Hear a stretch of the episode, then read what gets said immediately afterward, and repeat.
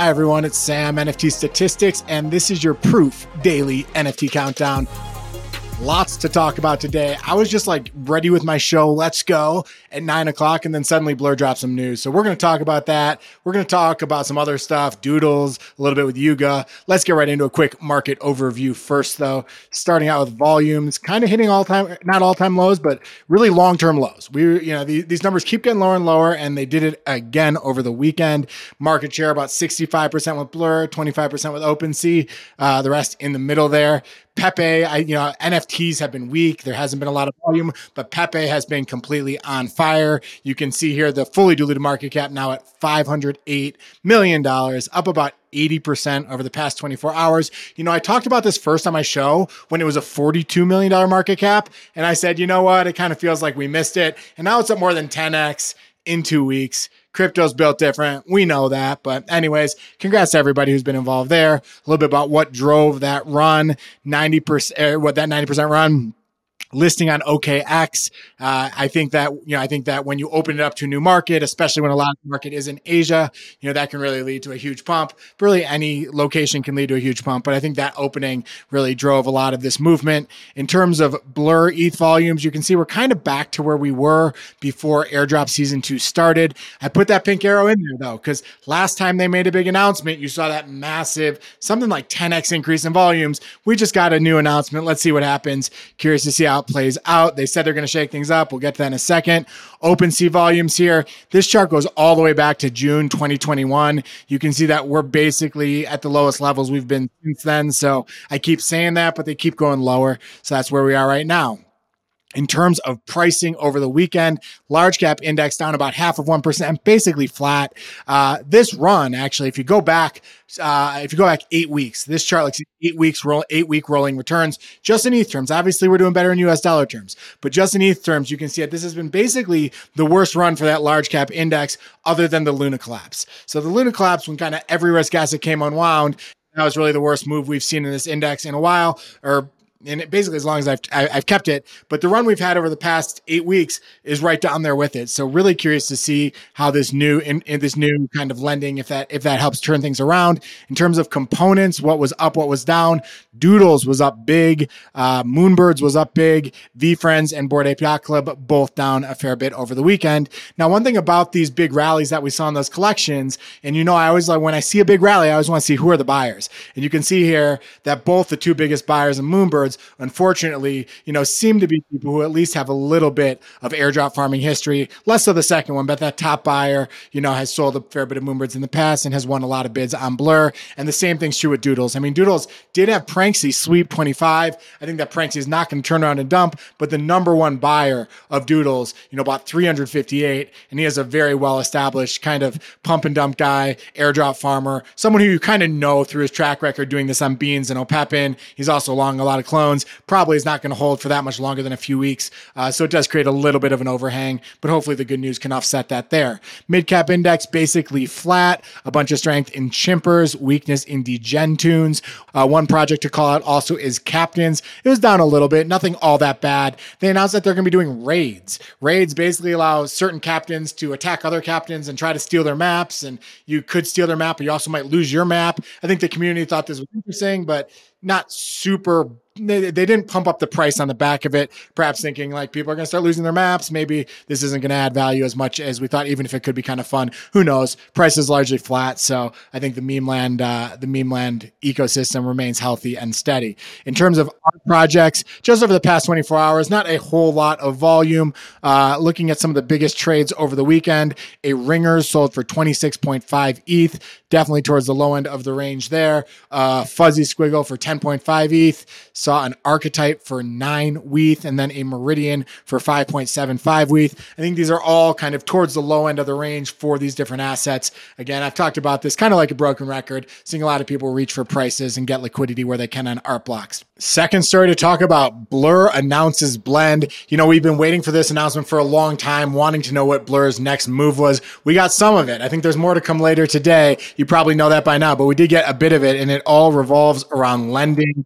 Here you can see they they announced Blend, which is basically a peer to peer lending protocol for NFTs that's going to exist on Blur. They also said here they're going to be doing two more huge announcements for new products going live today. I don't know what they are right now. You probably know because I record this a few hours before you get this, but we'll just talk about what we do know.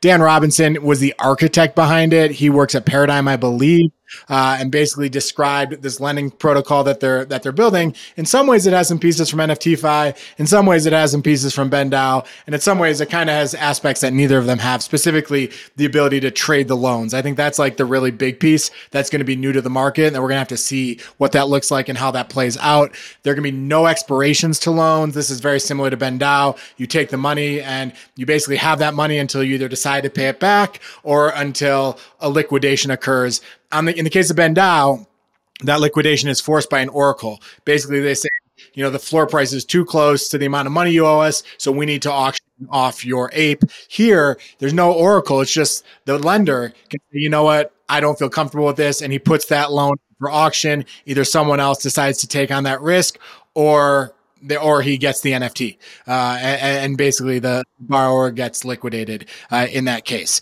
So those are kind of the two different cases. It's it's quite similar. I think I think in that case, in that way, it's more similar to BendDAO than to NFTFi. Uh, again, I said here there will be a market for loans. So the idea that you can trade these loans, I think, will make it different. That's a whole new marketplace. Like, what are the interest rates going to be on different NFTs at different kind of loan to value ratios? It's just a whole new marketplace that's going to rise, and I'm not exactly sure what to expect from that.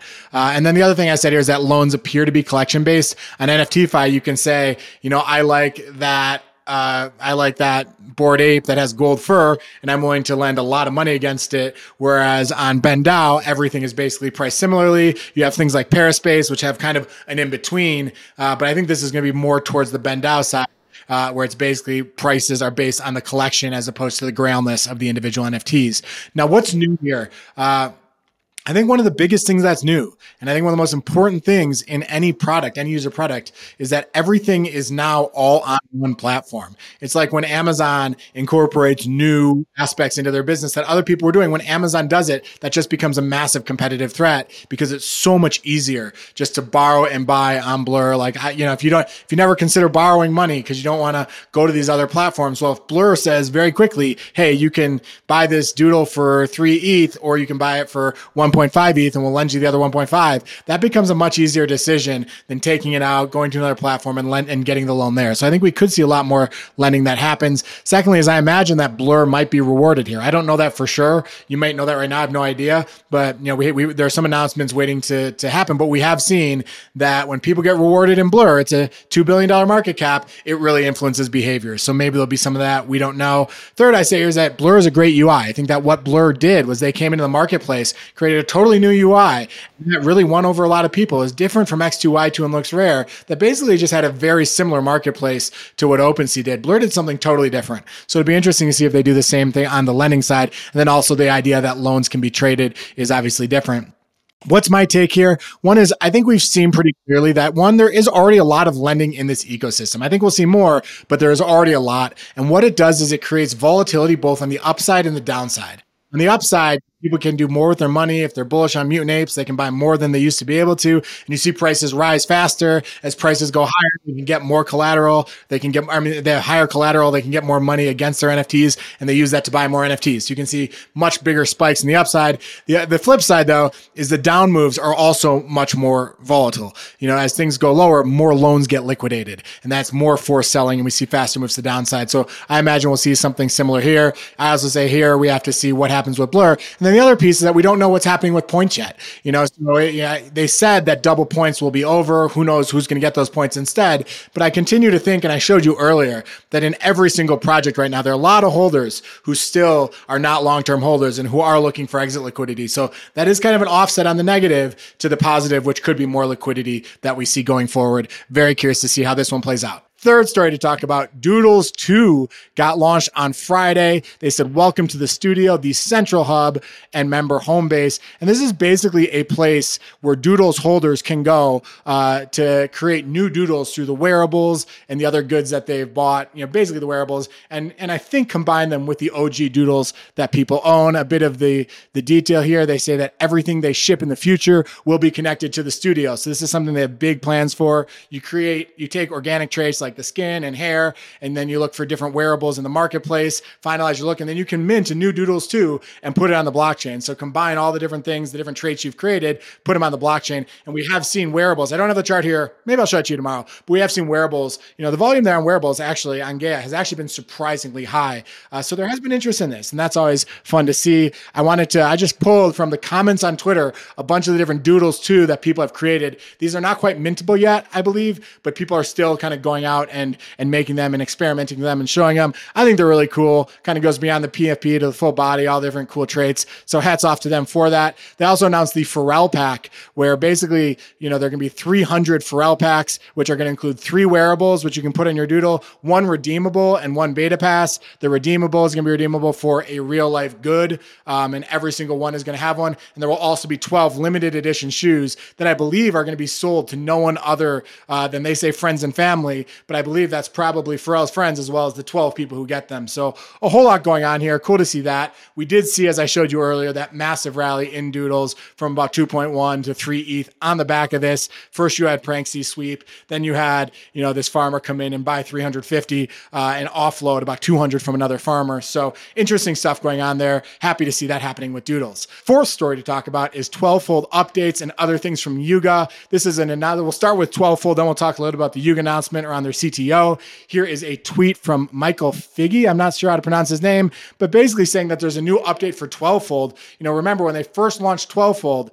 uh, they said that it was just going to be uh, art and art was utility and there wasn't going to be more to it. Well, he took that back. He said there are three things we're going to give you. First is the original pieces that were better for the blockchain are 1000 by 1000 pixels, but they've created new pieces which are 12,000 by 12,000 pixels. So just massive images. And they're also, and I think this is awesome, they're making prints that are going to be made and they're going to be sent to the holders for free. They're finalizing the form factor on the frames right now. So that's pretty awesome to see. And then he said a puzzle's next. He said this a few times. We don't know what that means, but you can see in this image here, like these framed images are going to be pretty awesome and sent to every holder's house if they want one. In terms of sales, you know, the recent sales have been at 25 ETH, 20 ETH, and 22.5 ETH, you know, so you know, a little bit lower. I think we're still pretty far below where that mint price was. Uh, but we did see on the back of this announcement one sale at 25 ETH, which was higher than the 20 ETH sales that we had seen before. The other thing I quickly wanted to mention was that uh, Yuga did announce that they had a new CTO. Here's Emperor Tomato Ketchup, who's saying, who was the CTO, who's basically introducing Mike Sievers, saying he's